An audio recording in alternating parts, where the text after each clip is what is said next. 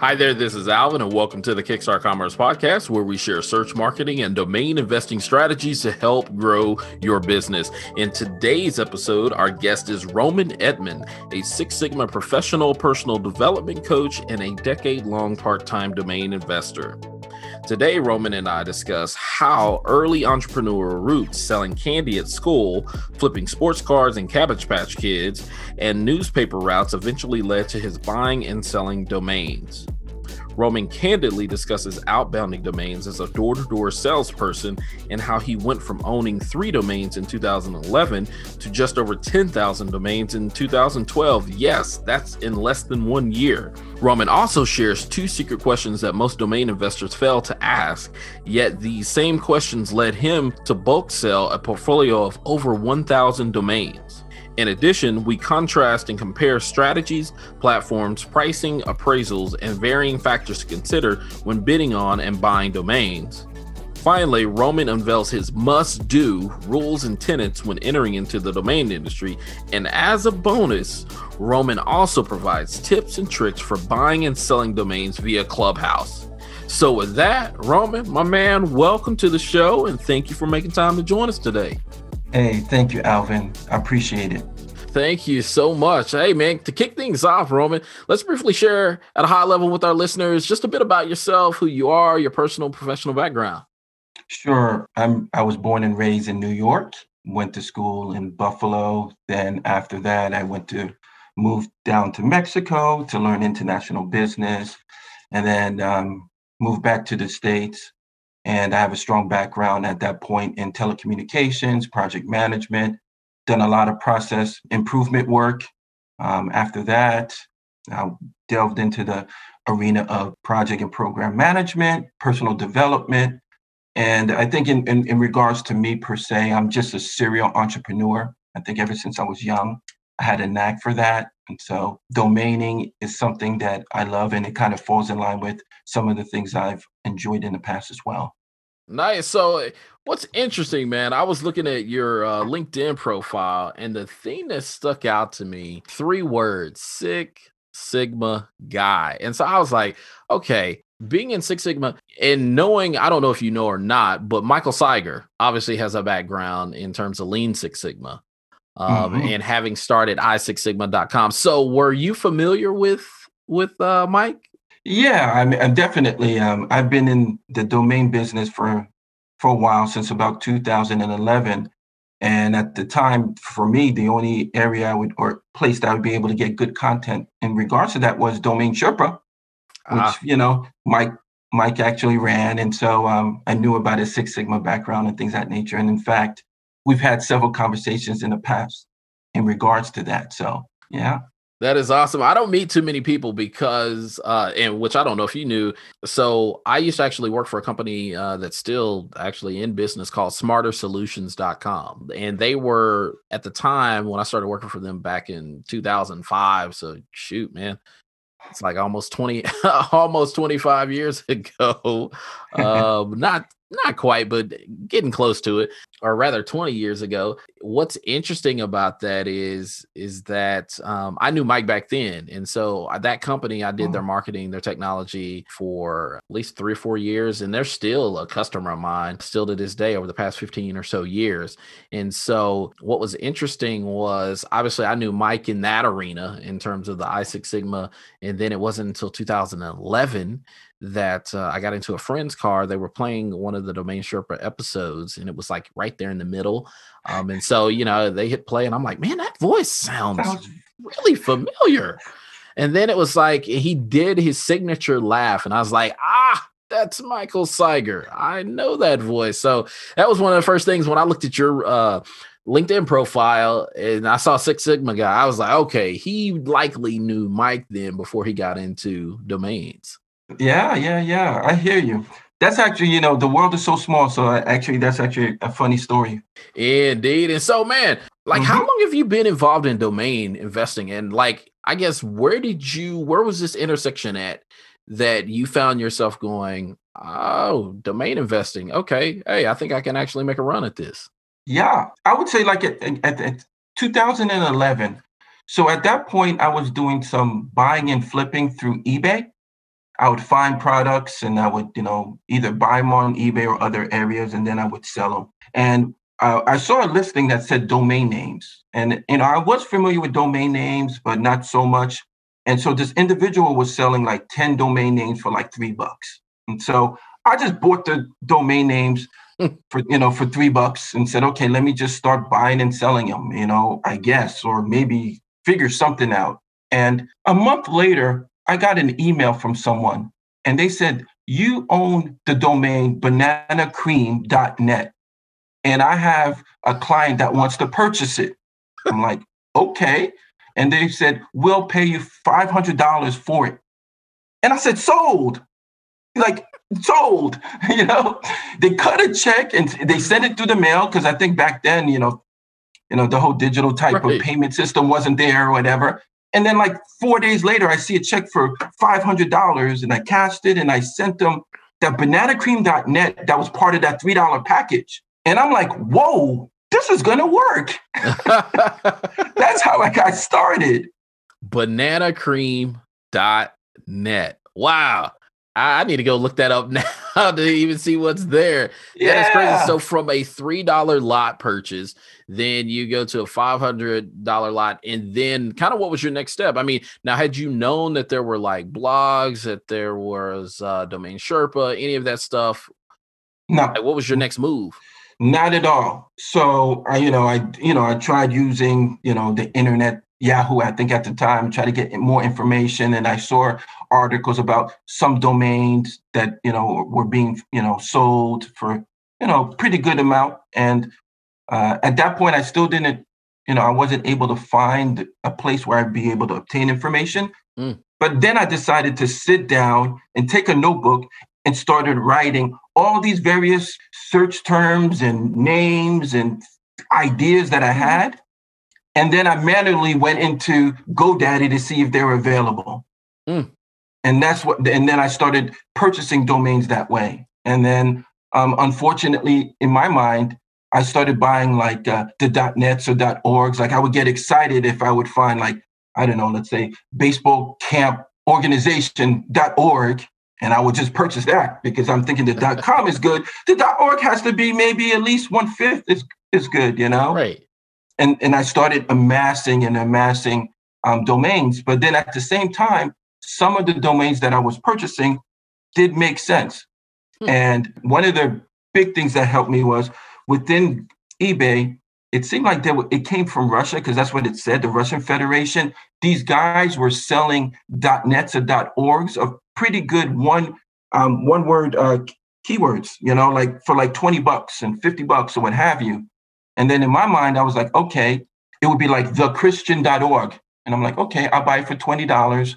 And then I started outbounding them to companies that would have, let's say, longer names than thechristian.org. It may be the Christian School of New York.com or you know the christianschool.org i would reach out to them and say this is not the com so obviously i'm not going to you know price it at $10000 but if you're interested to do a slight upgrade I can, you know, I can sell it to you. And I was selling them for anywhere between two fifty and a thousand dollars immediately. Now, do you have a background in sales? I have an MBA in marketing and a, a, bachelor's in marketing, but being in sales, I think that was ever since I was small, right? So the way I look at myself, I, I am a fan of Gary Vee, ah. and I've and I have a, a similar a similar kind of uh, history where ever since I was young, you know, at school, I used to uh, buy uh, candy at this local place for a penny each. And then I would bring it to the school and sell it to my classmates for 10 cents. And so I would eat half of it and make a profit. I would, I would sell half of it, make a profit, then I would eat some of it and then share it to friends as well as the girls that I liked. so like this, that was the beginning of my sales sales pitch. Oh, Seriously. Oh, he was like, you know, the one the girls I don't like, y'all, yeah, y'all get this the, the crushed up candy. right, but right, right. For that that special one. But that special one, yeah, you know, and then I did newspaper routes and I bought baseball cards and started flipping them. I guess organically, I ended up picking up that sales background, always kind of looking for that next, how can I flip?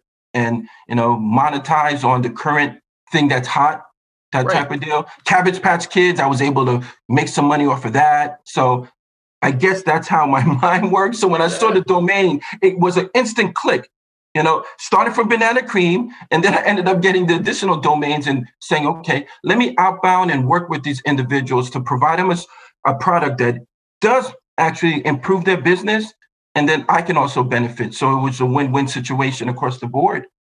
Interesting. Now, were you doing outbound in terms of were you doing email, fax, um, making phone calls, or a combination of? Yes, it was a hybrid approach. It would be emails as well as phone calls, and then and sometimes I actually went to their um, office if they were locally. Really? Yeah, for sure. Really? Now, how would that work? I actually would try to do research and find out who the either marketing person was or if there was like a, a um, the owner and i would go in and say hey this is roman edmond can i have a second of your guys time and most of the time i get kicked out but then i would provide him a pamphlet that was the key i provide him some information some like literature about the domain name and then give a like a almost like a can't resist offer on it and say hey let me know i can come back and I'll transfer you the domain and you can give me the money back afterwards. So like it's no risk at all, right? right? So it's like it's like better than escrow. Take your domain, you give me the dollars when you're available and ready. Gotcha. And probably using the pamphlet, then I would imagine that they could then go off on their own, do research, uh, look you up, you know, and try to figure out, okay, is this a legit thing that's going on? Um, and likely is the case. I mean, for a lot of folks, I know it's just a matter of when people, um, especially nowadays, probably wasn't wasn't so back then, but now we kind of question a little bit everything. When emails show up, it's like, is this is, is this really real? And then I don't want to click on the link. Right. For sure. Like, I don't know what's gonna happen. But versus going in person, it's kind of like, okay, well, yeah, the worst thing that can happen is they tell you no and you get kicked out. Yes. But and as you, long as you got that pamphlet in their hand, that that's the, the, key. That's, that's the key. key. And you one step closer to those no's, you one step closer to yeses, right? Wow. And back then, what one of the things I, I did was I redirected the domain to their actual site. So that ah. automatically um, provided the, the evidence that I own it. Mm. And then also psychologically, they could say, wow, okay, the Christian.org. Maybe, you know, I, I see how it looks. Maybe for 300, 500 bucks, let's go, let's do it. Wow, that is phenomenal. And so then in in terms of so back then you were pretty much hand registering like you hadn't even discovered there was a whole aftermarket or anything. No yeah this that was something totally like two years three years later that i didn't realize you know? I didn't even know about being able to uh, find a marketplace to actually put your domains for sale. So these were i was just kind of outbounding and that's how i was churning them you know? I i started with that three domains sold one and that was in 2011. By the end of 2012, I owned 10,000 domains. Wait, what? In two, by the end of 2012, I owned 10,000 domains for sure. how you go from like three, really two, because you sold one to 10,000 domains in less than, well, yeah, in less than a year, year and a half time, probably everything i everything that i actually sold i reinvested into the company right? I, I bought more domains. So when you when you're getting domains at like 10 bucks a pop sometimes right. you got to you know five for one deals i would just continually do that. Basically tried to purchase anything that had any type of keyword or something that kind of made sense that i was like i'm gonna find a buyer. Mm. so i wasn't that strict and stuff. So that's kind of how that worked out. And then i actually started talking to individuals that had collect their portfolios that wanted to sell. So I would buy their domain, you know, you know, their their portfolio. So maybe like a thousand dollar portfolio that I would buy. So wait, this man, good lord, you got so much going on right there. Hey, it seems that way.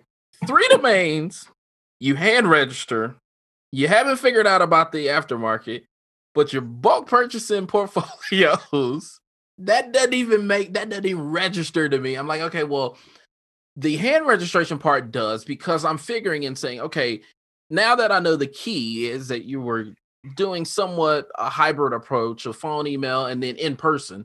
So that makes sense. I can see how your portfolio could probably spread on you because you're finding businesses locally that probably have just atrocious domains. Sure. So you're walking in with your pamphlet, you're telling them this, and likely is the case. I mean, you're seeing the domain, you're going back doing your research, so you probably could register something that was even better than what they had. Right. Um, go to them, you drop off the pamphlet, you get kicked out, you come back to them, you redirect it to them, they say, Yeah, you work out a deal. But then, now, how do in all of that, how do you jump to actually buying portfolios of domains? That seems like a total different skill set, or am I wrong? Well, yeah, you, yeah, you could say so. I think one of the key things is I like asking questions. Ah. So w- when I would sell certain domains to certain companies, you know, I would ask them like, are the, you know, why'd you like it or why are you purchasing it and how many domains that they, you know, that you own. And some of them are like, I own 400. I'm like, well, what are you going to do with them? They're like, well, we were, we were thinking about doing something earlier, but now nothing. So I was like, well, would you want to sell them? And they're like, yeah. And so that's how I started, ended up picking up some of these key domains that way, just by asking. And, you know, they were like, yeah, our IT people told us to you know purchase it back in the days because we were going to work in a project and have everything point to that. But right now, there's no reason for us to have it, so we could sell it to you because we have to pay renewals every year, and, and so that's kind of how that happened. And they sold it without really even knowing or thinking about the future.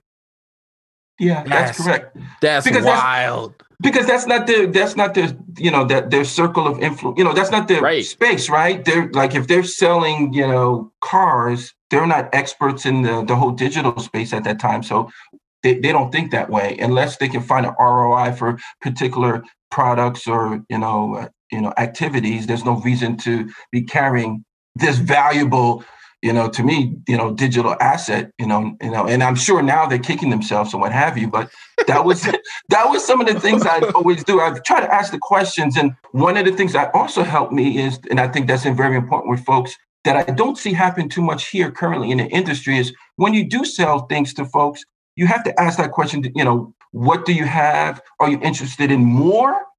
No right. one usually says, "Are you interested in more?" So there was this individual that actually purchased a domain from me. And afterwards, I asked them, hey, congratulations. Thank you for purchasing those domains. Would you be interested in any other domain? And he's mm. like, yes. Mm. Yes. What do you have? And at the time, I had a thousand domains.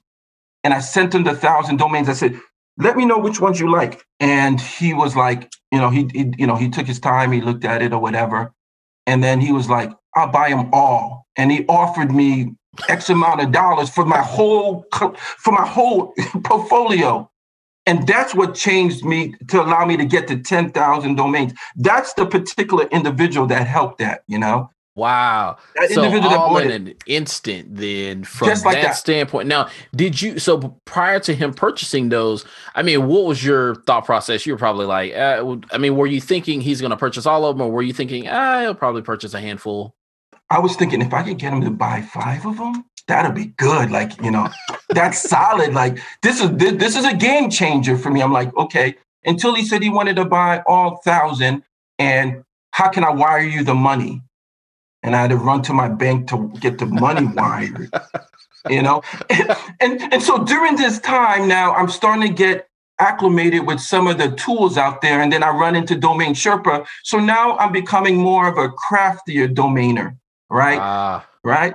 So I'm starting to find these little hacks. So, for example, let's take Vegas Mechanics. Vegas Mechanics is not available, and the .net or .org may be available or not, but the Vegas Mechanics is available. Right. So I would register the Vegas Mechanics, the this, the that, the that, and I would go and sell it to folks. And they would buy it for like 300 bucks. You have Vegas Mecha- the Vegas Mechanics, I'll give you 350, but that's the most I'm going to give you. Okay, hand registered. Here yeah. you go. Yeah. The Vegas florist, the Vegas florist. Here you go. And it would be that. I was able to take the money I made from selling my portfolio to buy a whole bunch of like these, the X, Y, and Z dot coms. And wow. that's what really started to increase, you know, my whole like book of business, my revenue for for the following year. Wow. So then it became really about velocity of sales. So you could register some on a Monday and probably sell it in the same day, if not within the next couple of days.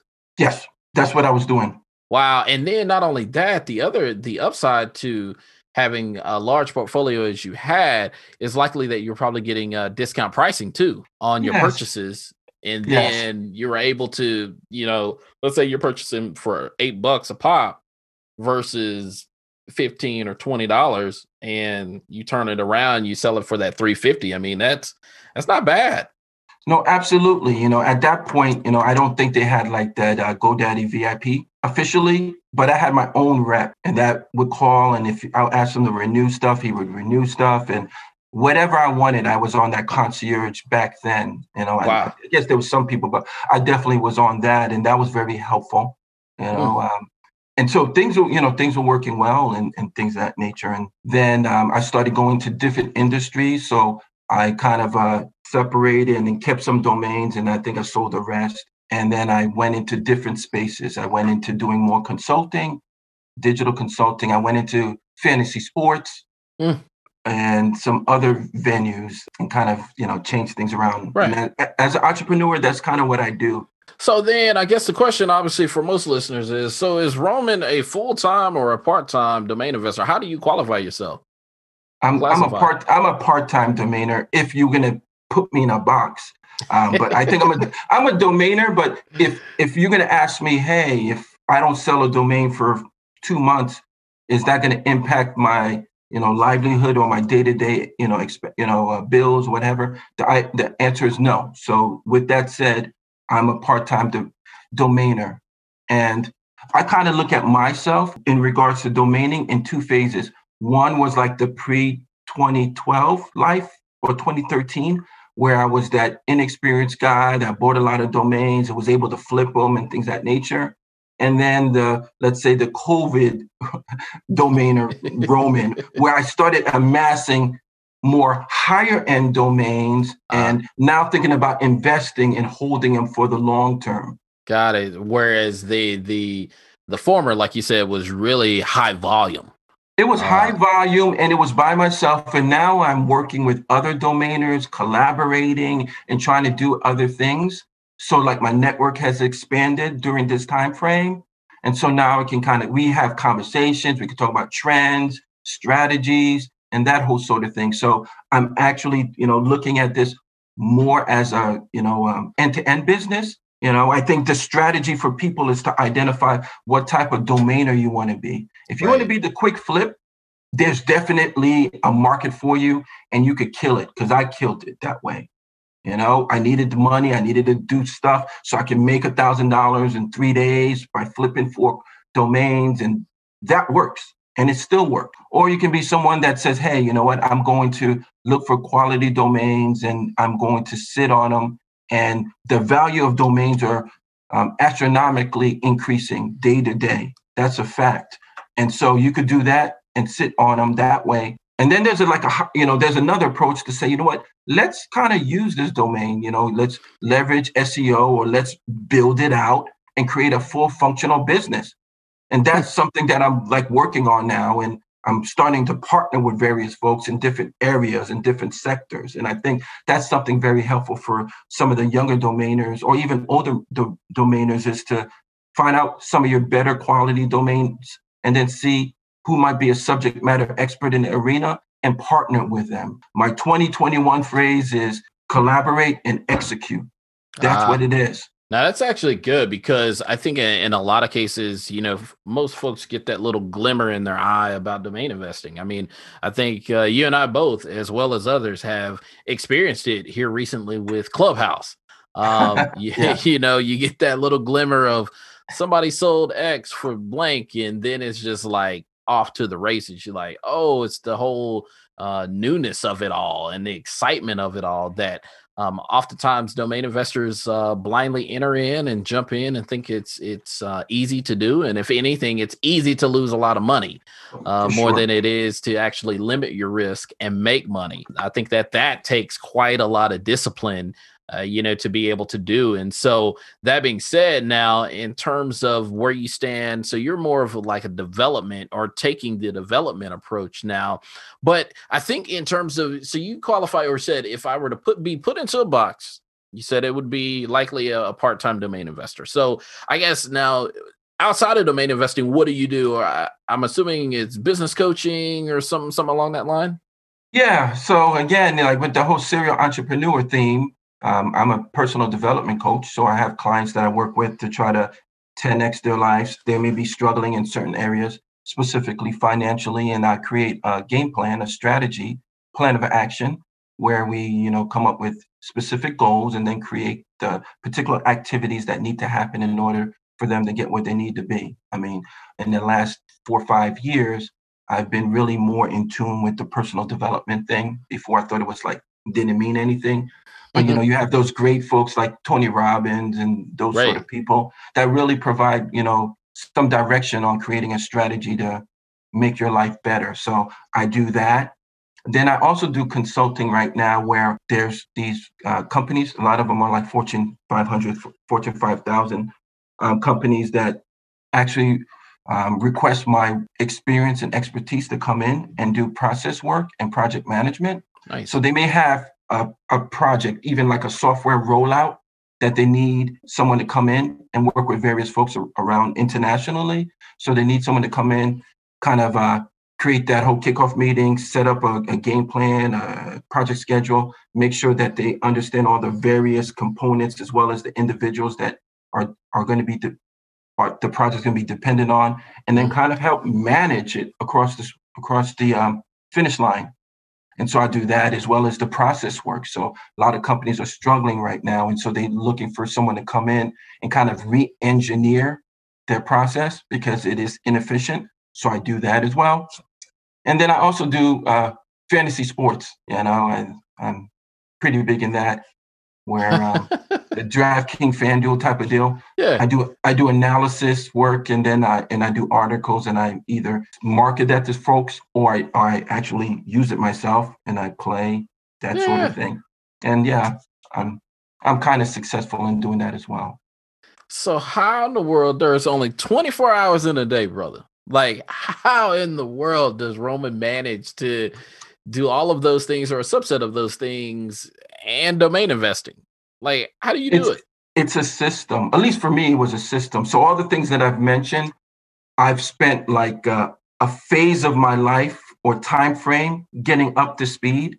So like for domain investing, I would spend like let's say in 20 you know like in a week in a week let's say 90 hours kind of like consuming information mm. you know writing things down creating a plan of what i what kind of domains i need to purchase for how much and how am I going to flip them? And so once I kind of get to a point where I understand how it's, you know, how this process is going to be, I can then kind of turn key and move that forward. And then if it's going to be daily fantasy sports, I'm going to do the same thing. If it's going to be coaching, I need to set up my, you know, website and and then set up my contact list and then maybe hire someone to reach them out and then create a program that's kind of like a template that might be catered specifically to the individuals down the road but it's a template. And so I'm able to kind of integrate those systems together and it makes it much easier. It is still busy. I'm still like running on fumes sometimes. So, but you know, I'm able to now regulate things and and it seems like I try to multitask. I don't really believe in multitasking because you kind of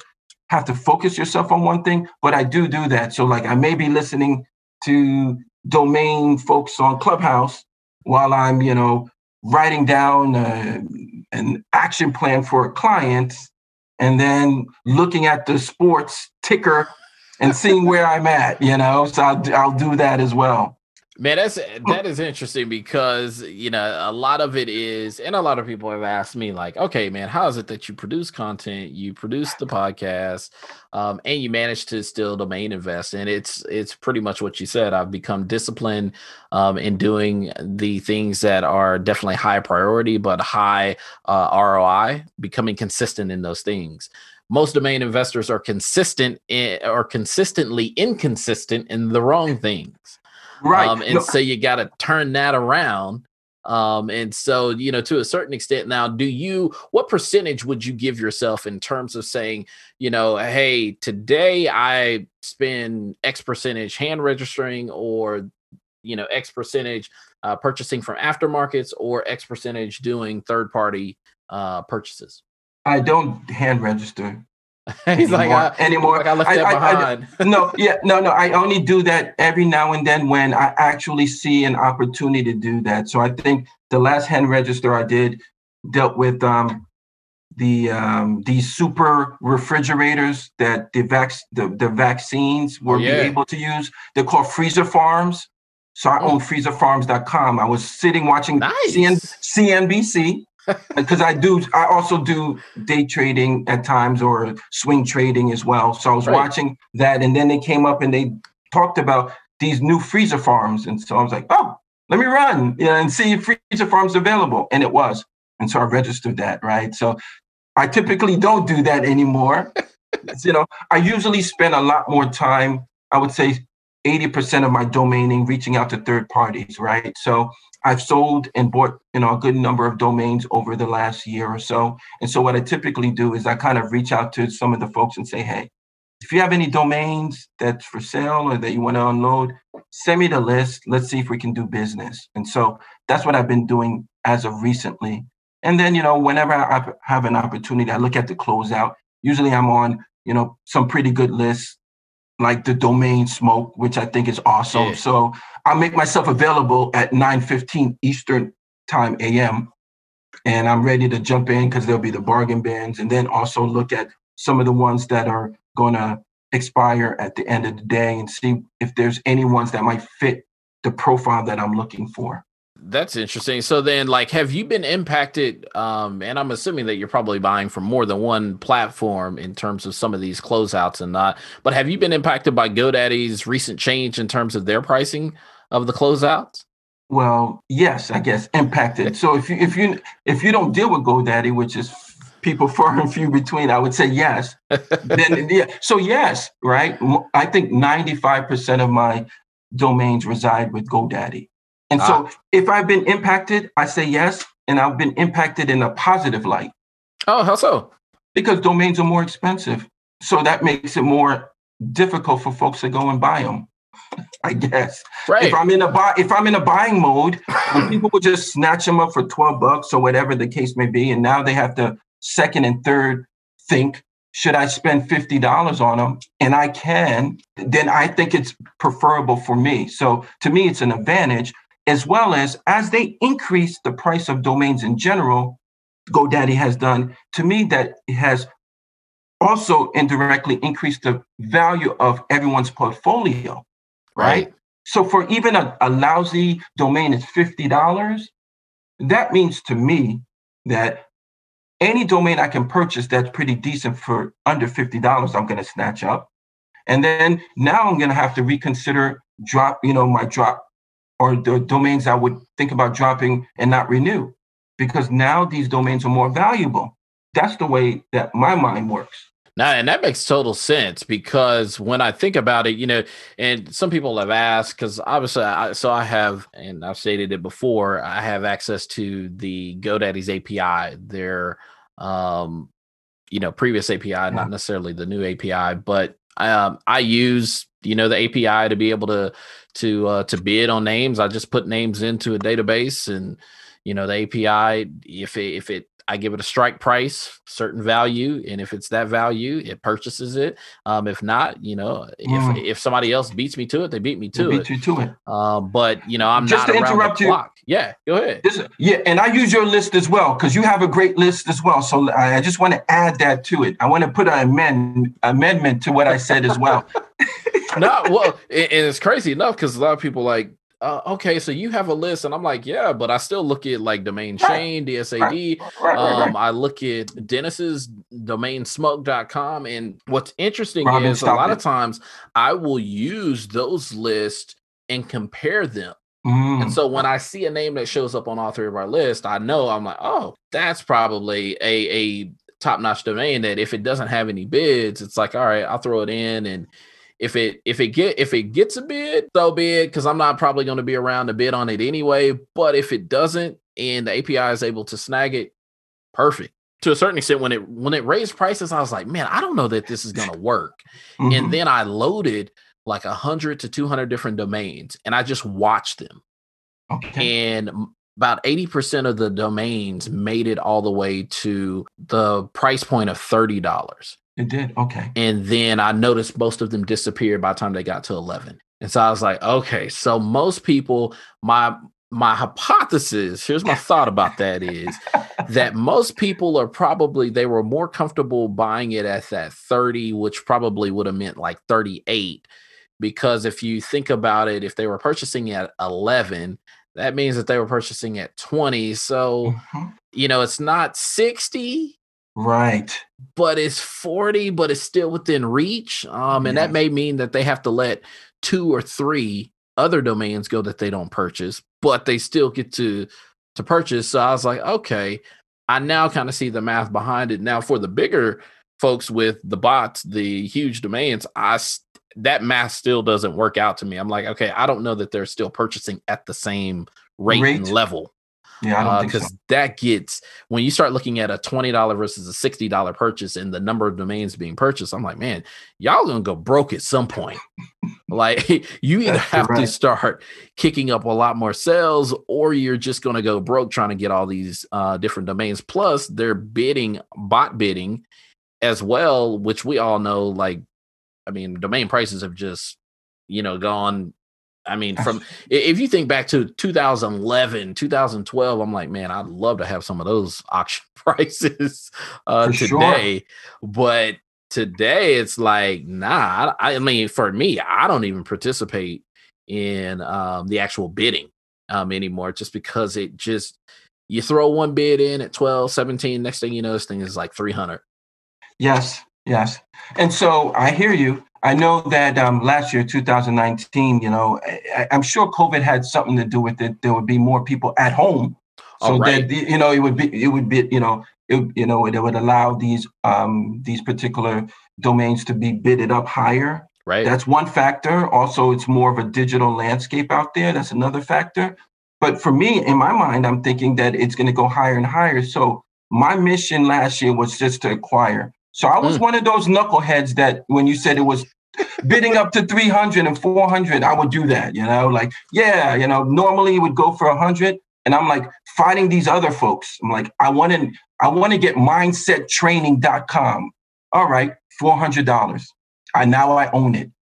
And like in my, per, and I do personal development mm. and, I, mm. and e- either I can now build a site under mindset training or because it's my space, I know a lot of the key experts there and connection. Ah. So it makes sense to me to buy for 400, even though I think I should buy, should have bought it for 200, you know, under normal conditions. 400 is fine as well if I sell it for six or 10, right? And I think that's what someone told me before. Like, if you're going to sell it for six or 10, is there a difference by, you know, purchasing it for two or four? If you are, obviously, right. you know what I mean? Right. So so let me ask you this because that that's an interesting standpoint. So in terms of with most of your domains, like for instance, I know that I'm gonna hold most of my domains at least 24 months, at least I'll say at least anywhere from 24 months to 36 months on average. If because I, I do know outbound, most of my um, sales are really all of my sales are inbound um, mm-hmm. inquiries that either I negotiate or it's just buy it now through Dan or through Afternic. Okay. That being said, you know, for me, I just that's the that's the I guess you'd say key business um, or performance indicator that I look at is like, okay, I purchased this domain on this date this year. How long did I hold it? Oh, you know, 26 months. Well, that falls right there within the sweet spot. Now, for you, like, do you have any metrics like that? Or is it, hey, yes, I know I'm going to overpay for this domain at 400, but I know that when I go to sell it, whether that's three years, five years, whatever, you know, that that time is, yeah. it's like looking at it and saying, okay, well, hey, like what goes through your mind in terms of you? Like how far is because there has to be a point that you're gonna be like, I'm not going to pay X amount for mine. You know, it's like you wouldn't you paid the 400, but would you have paid the thousand? I, I to me, in in going to be just uh, as candid as possible. I'm not in that uh, whole spreadsheet analysis and all that other stuff for domaining. So to me, it's a feel. it's a feel, right? To be honest with you, but I also have.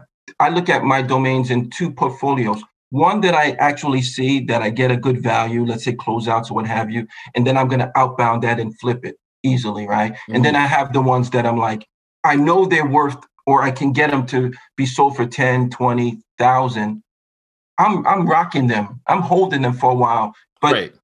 I, it, it and it, it, sometimes depends on my week. If I had a more successful week than others, then I might, you know, pay a little bit more.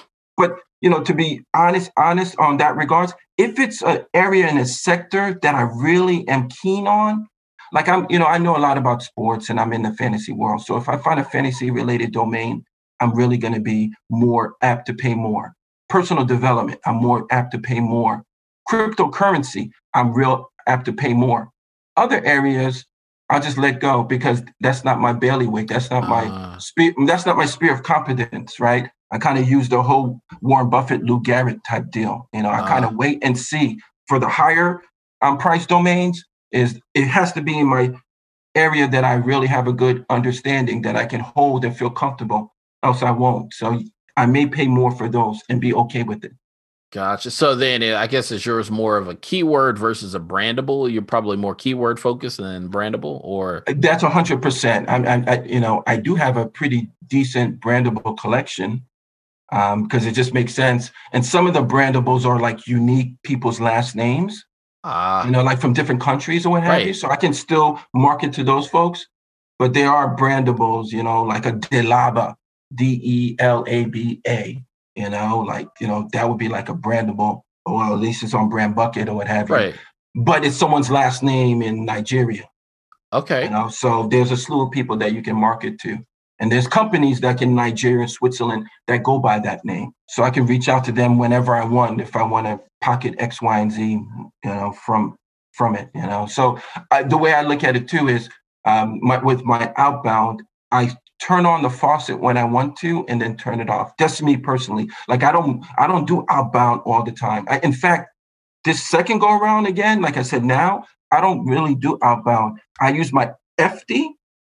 I put all my stuff on FD, obviously Afternic, whatever, but you know, the you know, my domain site resonates on FD and then I get an inquiry. If not, I keep it moving. Hmm. Maybe I wanted to go on vacation. I said I wanted to get a uh, upgrade in a hotel or something, maybe then I'll just say, let me go look at my domains that I can just and and get an extra whatever couple grand so I can get an upgrade in my hotel or something. You know what nice. I mean? That's how I I work it sometimes. Nice, nice. So then, like today, so like how many uh, domains do you have in your portfolio today? Well, I, I bought a lot in the last uh, You've been uh, clubhouse ten days. Uh, yeah, in the last ten days. So um, I, right now, probably closer to 400. Okay, so not so not as many then as you once had. No, um, in terms of the ten thousand. So you're pretty, you're managing a pretty lean portfolio then. These very, days. very. I you know I'm I'm very happy with like pretty much the 450 that I have. You know, it it seems like going back, you know, going the second round, I was able to sharpen my uh, my skills and pretty much get more quality domain. So I, you know, when I part with them, I kind of begrudgingly give them up, you know, based on the the quality compared to, you know, when I own ten thousand domains, I was like, hey, hey, you want it here, take it. Yeah, because you, I mean, well, you had renewals to cover. Yes, yes, and ten thousand domains, the renewals are do the math. He's like, he's like fun. that. That's a. He said that's a nice car. Yes, that is a yes. nice sedan, luxury. For sure, for sure, for sure. You know, and so I also dabbled in crypto as well. And so in 2017, I kind of saw the light for Bitcoin, and so mm-hmm. I invested in there. And I wrote articles, in fact, on LinkedIn. So you can actually go to my LinkedIn page and look at some of my articles that are dated in 2017 when I was employing, begging my LinkedIn counterparts Jump in, please. There were 2,500 a coin. I said, it's 2,500 a coin. Get some, please. Unfortunately, you weren't my LinkedIn buddy at the time. no, I wasn't. Uh, and I'm crying. I am crying. I'm laughing and I'm crying right now. Uh, I don't even want to look at what it is today, but somebody told me yesterday it was like 47,000. I'm like, uh, that's about right. like, okay, that one hurts. That one hurts. Oh my goodness. And speaking of actually being ahead and looking ahead at things, sure. like, like, have you looked into any of this stuff about handshake domains? No. Ah, you got to go take a look at it. You gotta Yeah, I'm looking. I'm looking into something else, even past handshake domains, but that's cool. You got to go take a look at uh, it. Okay, fair enough. Thank you. It, Thank it, you. It is an interesting little concept that's going on. Um, will it take off? It may. Who knows? Who knows? It'll be Web 3.0 if it does. Yes. Um, and it'll it'll add a it'll add an interesting little situation in terms of uh, decentralized internet basically web 3.0 like i said and actually adding different it's it's almost along the same lines of the new um the new gtlds with the exception that these are actually way more affordable um and obviously like i said it's on decentralized it's decentralized internet I'll, so it's internet on a blockchain i'll take a look at that but like specifically for me what i typically do is i go into like a a sector or silo let's say mm-hmm. the domain industry and then I try to stick to the basics, and then I go look for a different space per ah. se. You know, like crypto, and then leave.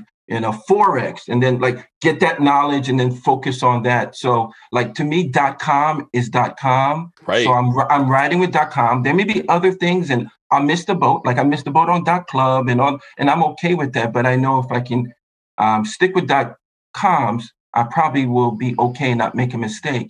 And then right. now I'm looking at other areas and different spaces on other things that, you know, I'll keep to myself right now. But um, and then maybe I'll write an article on it at some point. But uh, you know, uh, hey, well, next time you write that article about that 2,500 Bitcoin, like Send it to your brother. you got you got it. I got your back this time for sure. For sure. so let me ask you mm-hmm. this then. In terms of your portfolio, now do you list at any of the places? I think you I heard you mention Brand Bucket, but do you do anything with Squad Help? I know you mentioned FD. Like kind of what's the lay of the land in terms of how you sure. use those platforms? Sure. I think like the thing that I would recommend everyone to do is that any free marketplace to try to list your domain. So I have my domains listed on Sedo. Um, I have it listed on Afternic, GoDaddy, and and the like. So um, any of those, my domains are listed. Dan, Epik, mm-hmm. you know. So I, I do have my domains listed on all those marketplaces. Now, how and do you go about then, pricing them? How do I go go pricing them? Okay. Typically, most of my domains it depends on different phases, but most of the time I just don't even list them. I just have them there available. Give me your offer.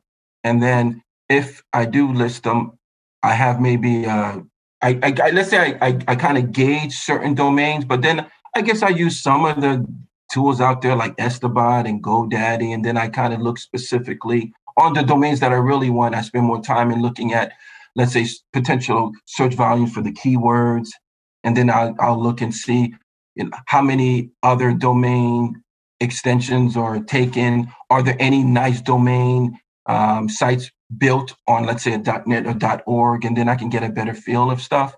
Um, also, for the and, and that and that would be maybe for my higher end domains. The other domains, I kind of look at it. Hey, if I get it, let's say for close out of fifty, you know, you know, based on sell the sell through rate and stuff like that, what should I, you know, possibly price it at. And so that's kind of maybe how I price them out, those type of domains.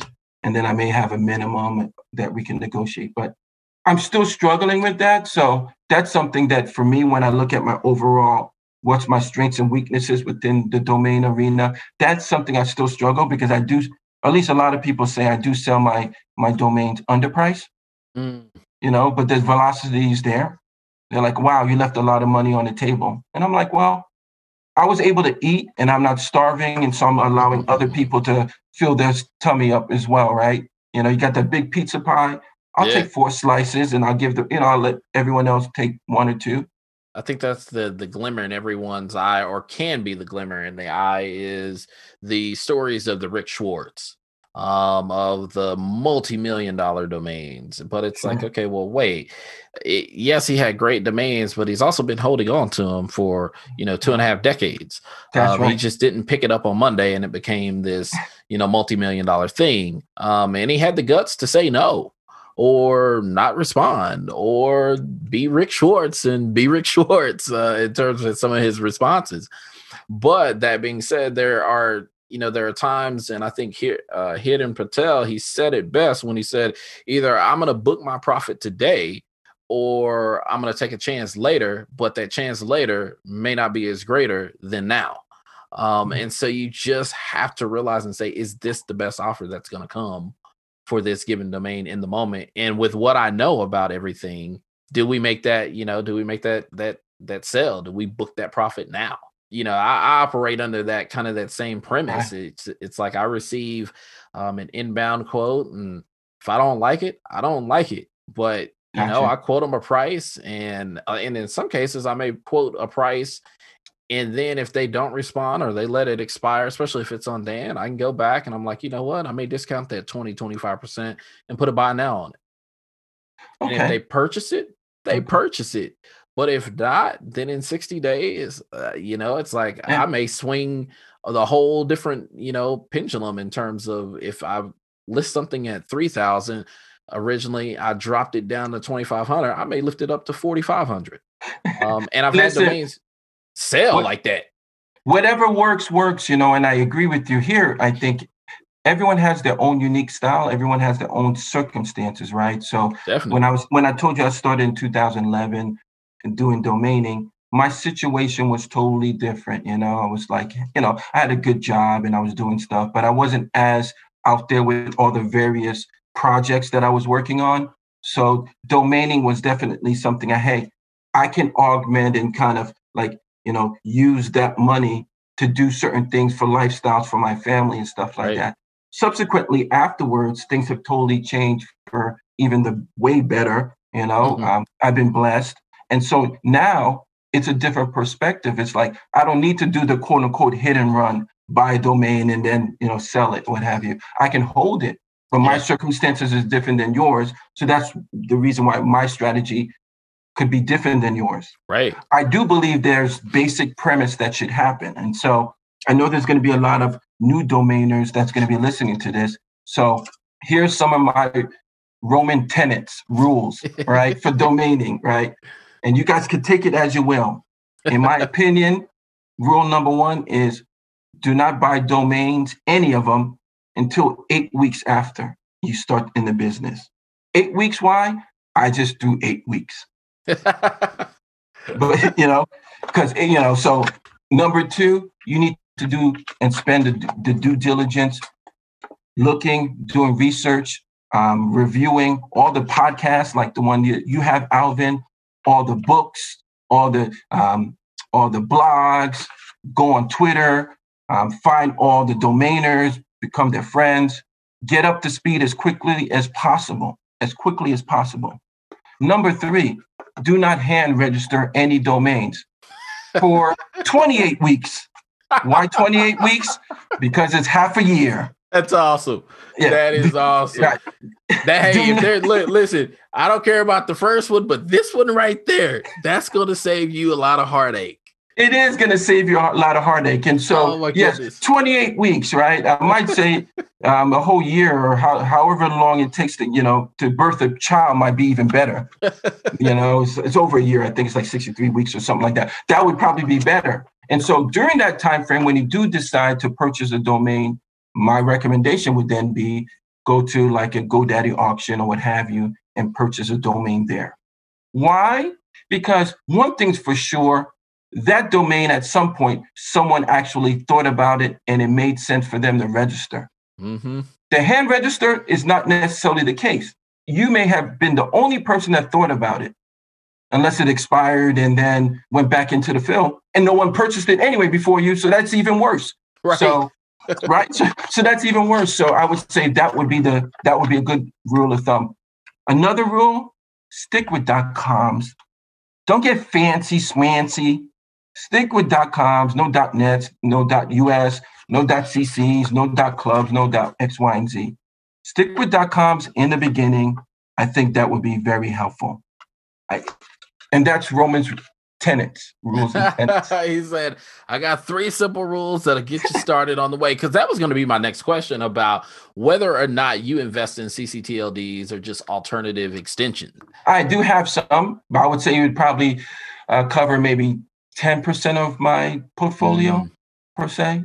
And they're and they're and they're pretty dynamite ones in my mind. And the those particular domains, I actually specifically are looking to build out, right? Like I, I own like, I think uh, hack.tv, polyglot.tv.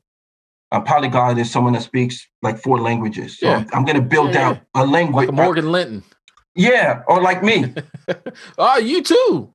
Yeah, yeah. I speak so, so, English, French, um, Spanish, Russian, and some other language, Haitian okay. Creole, and stuff like that. So yeah, and I learned Russian like two years ago because I used to go to a spa and everybody there spoke Russian. And I got angry about that. So I said, you know what? Let me create a game plan and a strategy on learning Russian. And so I created a, a timeline and the activities I needed to do. So I purchased some CDs because my car still accepts CDs. I CDs on eBay on Russian. So as I commute, I can listen to that. I then found a podcast that um, taught you how to speak Russian and exchange. I ended up finding a couple of people I ended up able to speak Russian to. And then I started watching on like Netflix Russian movies. That's how it worked out.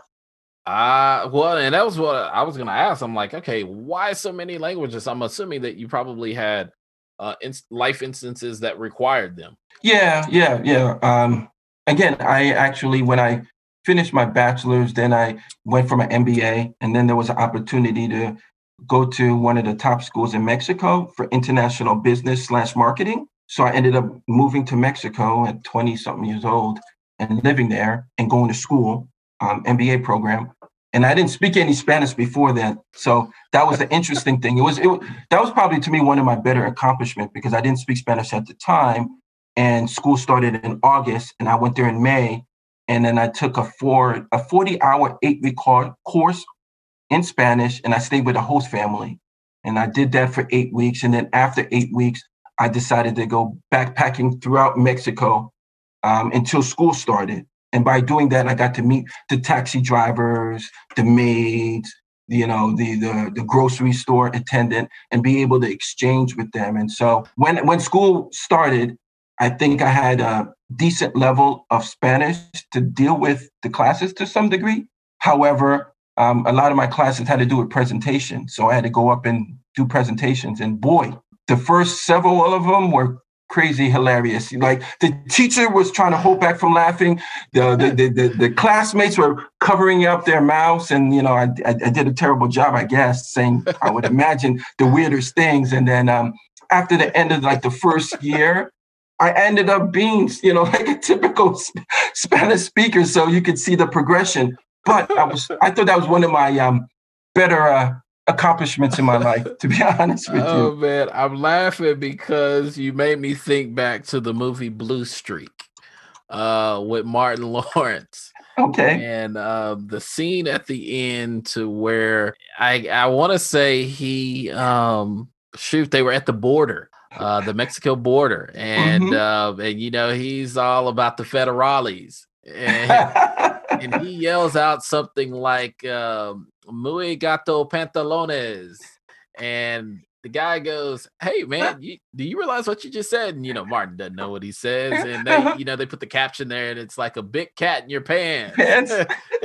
that's what it. I can only the translation seeing you give a presentation There's no telling what you said. You, you thought no you telling. said one thing, right? But uh, but to those who knew, they were like, "Oh, really? Oh, right, hey, all right." But that being said, it it it's a very immersive experience in it terms is. of learning another language, and and to a certain extent, sometimes you have to get in there. Like I was thinking back to um what was it they were we have friends who um registered or actually enrolled their kids in terms of learning another language and they were talking about just how the it's the theory versus the application um and sometimes it, within the application they're speaking different dialect Yes. um and so it's like you know it's like uh you know speaking english and ebonics um That's and- exactly right. And and that can be that different. And so if you're enter into a situation and you're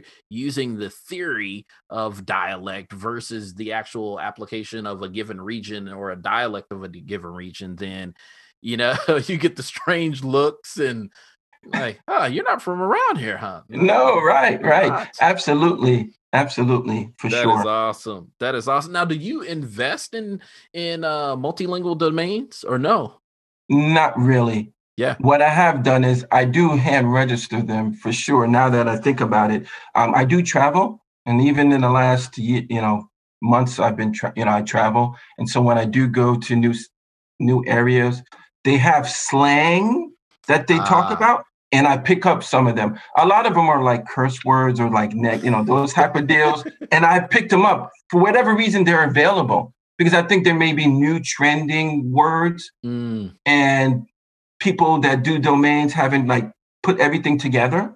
ah, So that's why I picked them up. You know, I, I spoke to one fellow domainer and I told her the word, you know, a couple words that I had, and she was like fascinated, like, oh my goodness, because she's from certain, uh, you know, Spanish speaking countries, for example. And she's like, how'd you get that? And I was like, well, it was available. She's like, no, it's not, you know, and so I have picked up some, but that's not something that I would look to specialize in at this point.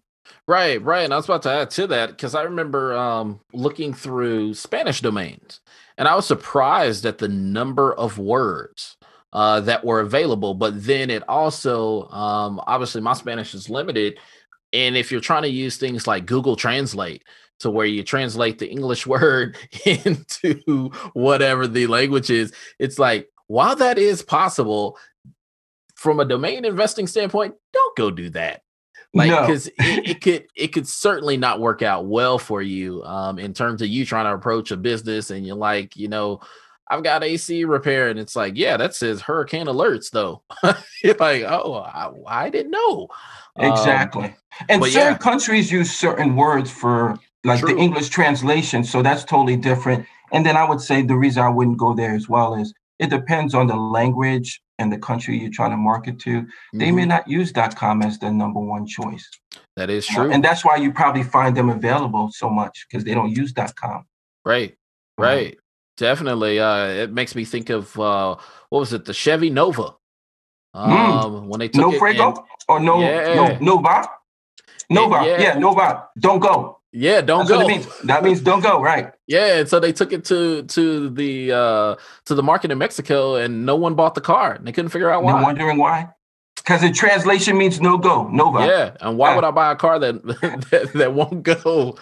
like, no, no, no, no. So yeah, man, it's it it, it is a interesting, interesting experience. And so, man, hey, one last thing here in, in regards of something that's hit the domain investing community, taking it really by surprise, which is Clubhouse.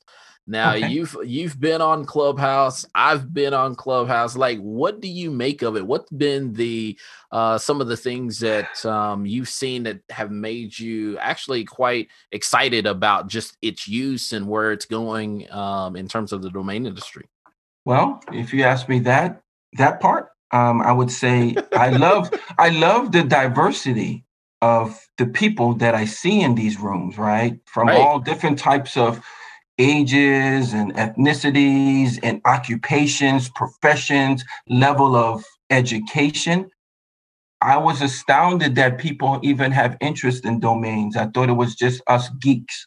So that was very refreshing to see. Absolutely. And I think that if we can educate these guys and motivate them and they can tell their friends and bring them in, wow, th- this can be some positive, this, this could be a, a golden era moment for the Right. domainers, right? Right, and that's a that I, I echo the same sentiment. Um, it has been a breath of fresh air uh, to see folks Mhm. in, and and obviously with everything good comes the bad. Yeah. Um, and so then there are things that you know it's like, man, I really hope we we turn the corner, and I know that we will turn the corner given the fact of renewals will come knocking um, at some point. And so for some of these folks that got in early, that got excited, that just started buying different domains, whether it was .club, whether it was .com, I believe that there there are moments where folks have had an epiphany and have come to their moment of reckoning of like, oh shoot, I dropped X amount of money in this, and now these are really worthless. Um, and so to a certain extent, it's kind of like, ah, that's been the bad of it when you have conversations with folks and you look at their profile on Clubhouse and you're like, ah, yeah. I hate to tell you, all of these are really of no value. If they were dot coms, maybe they would have been, but it's been it's been interesting to have to come alongside and and, and educate. But at the same time, I'm encouraged because there are so many who are open uh, you know, to right. receiving the feedback and right. actually making changes. So that'll just, you know, it'll be interesting to see what happens uh, when Clubhouse, especially once Clubhouse opens up to uh, Android users as well. So there's likely going to be even an additional influx, I would imagine, of new people as well. No, I, I, I yeah, I agree with you. One of the things I say, like with, especially like with domaining and some other um, businesses or you know uh, potential projects. The barrier entry is very low, and then that allows everyone or folks that may not be equipped to jump in and do business, right? So it's different than you know purchasing uh, or, or trading options, right? Where if you're mm-hmm. trading options, there's a minimum that you need to have in your account, the actual op- option account. It, you need to kind of specify how much your net worth is. There's some things that you have to check off and sign that you right. you know that you're okay and all that other stuff.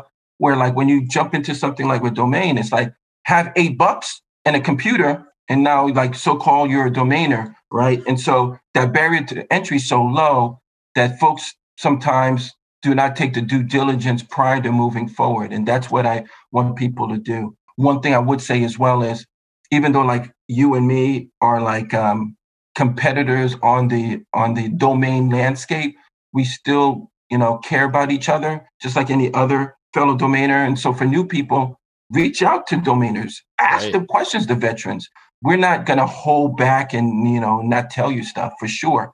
I mean, we've made numerous mistakes. I make mistakes still to this day. But if you know, but if you if you want some insight, we will be open to you know have insight. For me, you just hit me up on Twitter or whatever, and you know, I'll definitely do my best to answer. Yeah, and what is your Twitter handle? Speaking of, yeah, if I recall, it's uh, Roman Edmund one. So Roman Edmund one is my Twitter handle. And that's it. And then uh, I think you're on LinkedIn as well, right? I am on LinkedIn. Yeah, yeah. So like, yeah, definitely. Let's let's let's become connections. Hit me up on the Roman Edmund on LinkedIn. I'll accept. I'm a lion, as they say, LinkedIn open networker. That means I accept and huh. won't reject you. So, oh, you That's didn't know that, huh? I never heard that before. A lion, a, a lion open network. Yeah, I was like, man, I said, boy, that was pretty smooth on the fly right there. But that wasn't me. No, no, no. I'm just leveraging something I know. no, that is awesome, man. That is awesome. And I think you, but but you hit on the the key point there about the industry. I think as much as as much as things are so focused on at times about the domain about mm-hmm. the value behind the domain the true value is really in the relationships uh, amongst one another i mean that's because and there have been so many times and you and i we both joined the domain social yes. Uh, every friday and that has been you know a, an area almost like clubhouse it's been refreshing uh, in terms of just ideation and just hearing different thoughts and approaches and viewpoints that have either helped us to course correct or even help us wander into new areas or try different things. Um, and it's it's been like I said, not necessarily about those things as much as it, it's been really about the relationships of when I see someone's profile picture, I've heard them speak. I've had a connection with them. I know who they are at a personal level. And that makes it all the better, all the different. That's why we're cool, right? Based on that. Exactly. Right? That's how that happened, right? Exactly. That's how that energy happened. So for sure, and I could tell you during my second stint on the, the domain world, I became more involved, right? I, you know, mm. I've been more engaged, you know, collaborate, share, you know, understand what the pain points are for the community, try to help out, you know. Right. And so it's wonderful. Like I now, like for example, what you mentioned, the domain social, I, you know, that's something that's part of my Friday um, schedule. Right. right. And I'm like, oh yeah, I think we have to, you know, I don't even need to see the email. It, my mind already totally clicks because I've made friends, you know, I've made these relationships and we've I've learned a lot of things even outside of domaining that I was able to leverage, right. you know, in my my day-to-day work.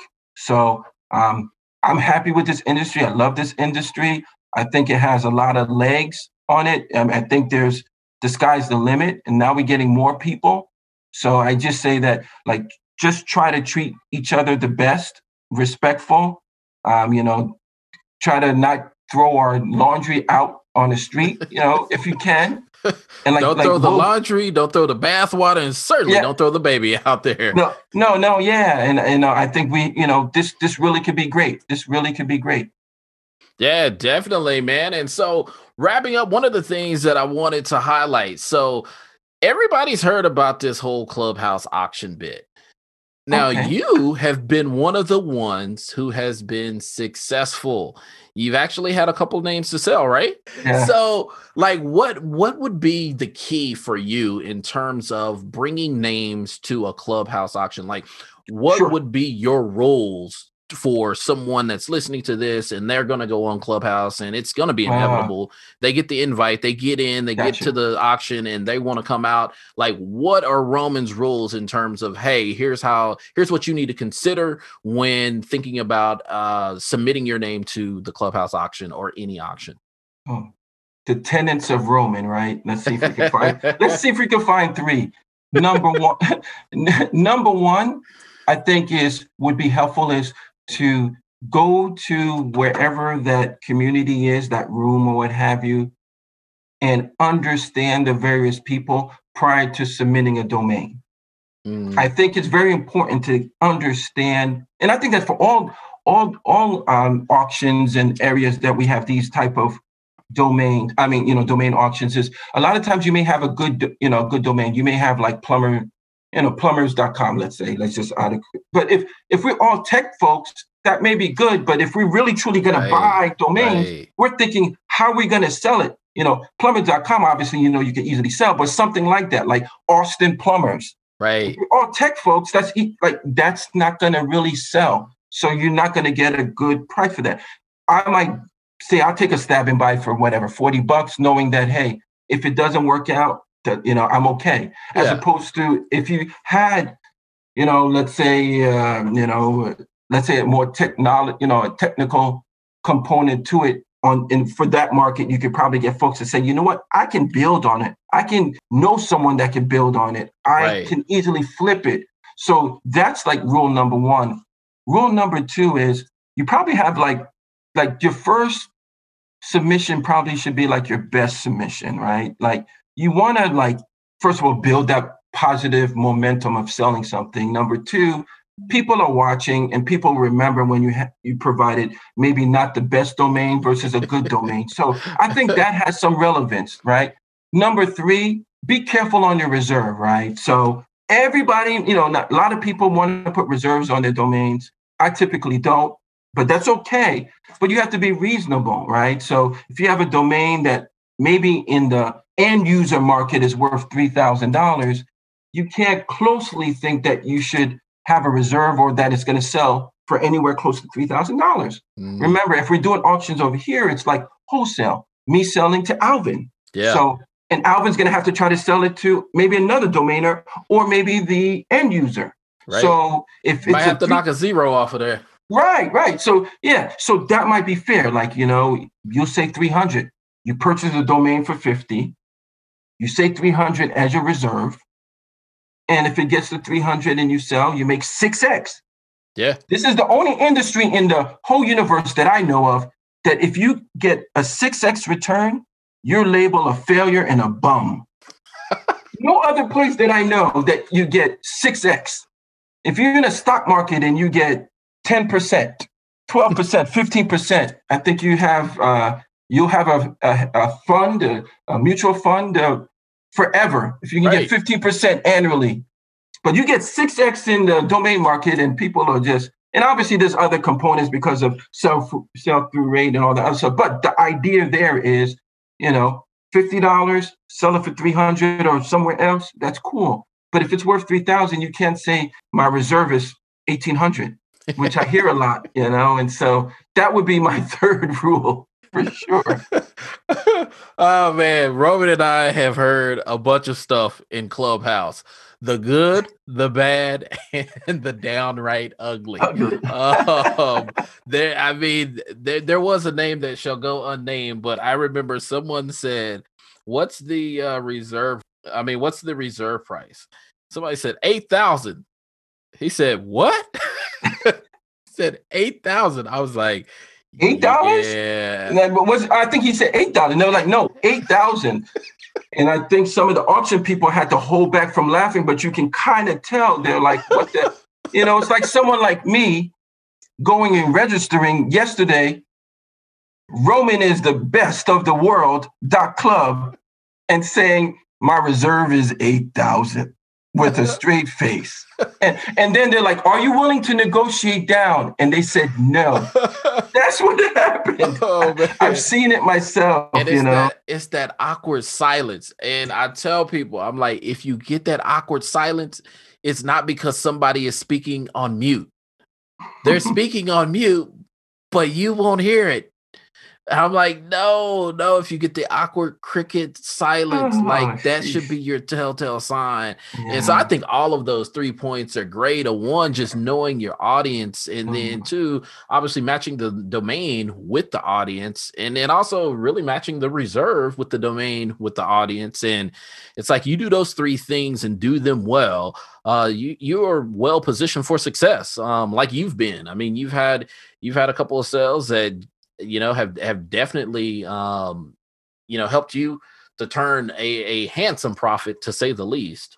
Yeah. Um, and so it, it hey, it's it's knowing, it's knowing, it's not coming in hitting for the fences and trying to hit the home run. Work the singles, work, work the, the singles. Especially when you start off, work the singles. That that would be best. And there may be a strategy of working the singles into doubles to triples to home runs. So exactly. I mean, exactly you have five good singles you could build and buy a double domain yep. and then build that way you know because not everyone can just go in their pocket and, and purchase a thousand dollar domain right you know you, you know less uh, a 10000 domain but i could make five like how we were making fun of that 6x i yeah. could make $300 in that domain and do right. it 10 times and now i can get a nice domain for 3000 and that 3,000 domain that I spent can be sold. Like you can find a domain that may go 6x, which is what, 20 grand, right. 30 grand. And now you're rolling. It yeah. takes one of those and you're rolling. You're rolling. Exactly. Exactly. Well, with that, Roman, we're out of time. So thank you again for joining us today and sharing your domain investing experience, my man. Thank you. I really appreciate being on this show. Thank you so much, Alvin. Have a good one. Yeah, you too. And thank you, listeners, for tuning in to Kickstart Commerce, where we share search marketing and domain name strategies to help grow your business. Please subscribe to this podcast via iTunes, Google Play, Stitcher, Spotify, or Podbean. Last but not least, please visit kickstartcommerce.com to subscribe to the newsletter sharing tips and tricks about the disciplines of digital strategy. Thanks, and that's all for now.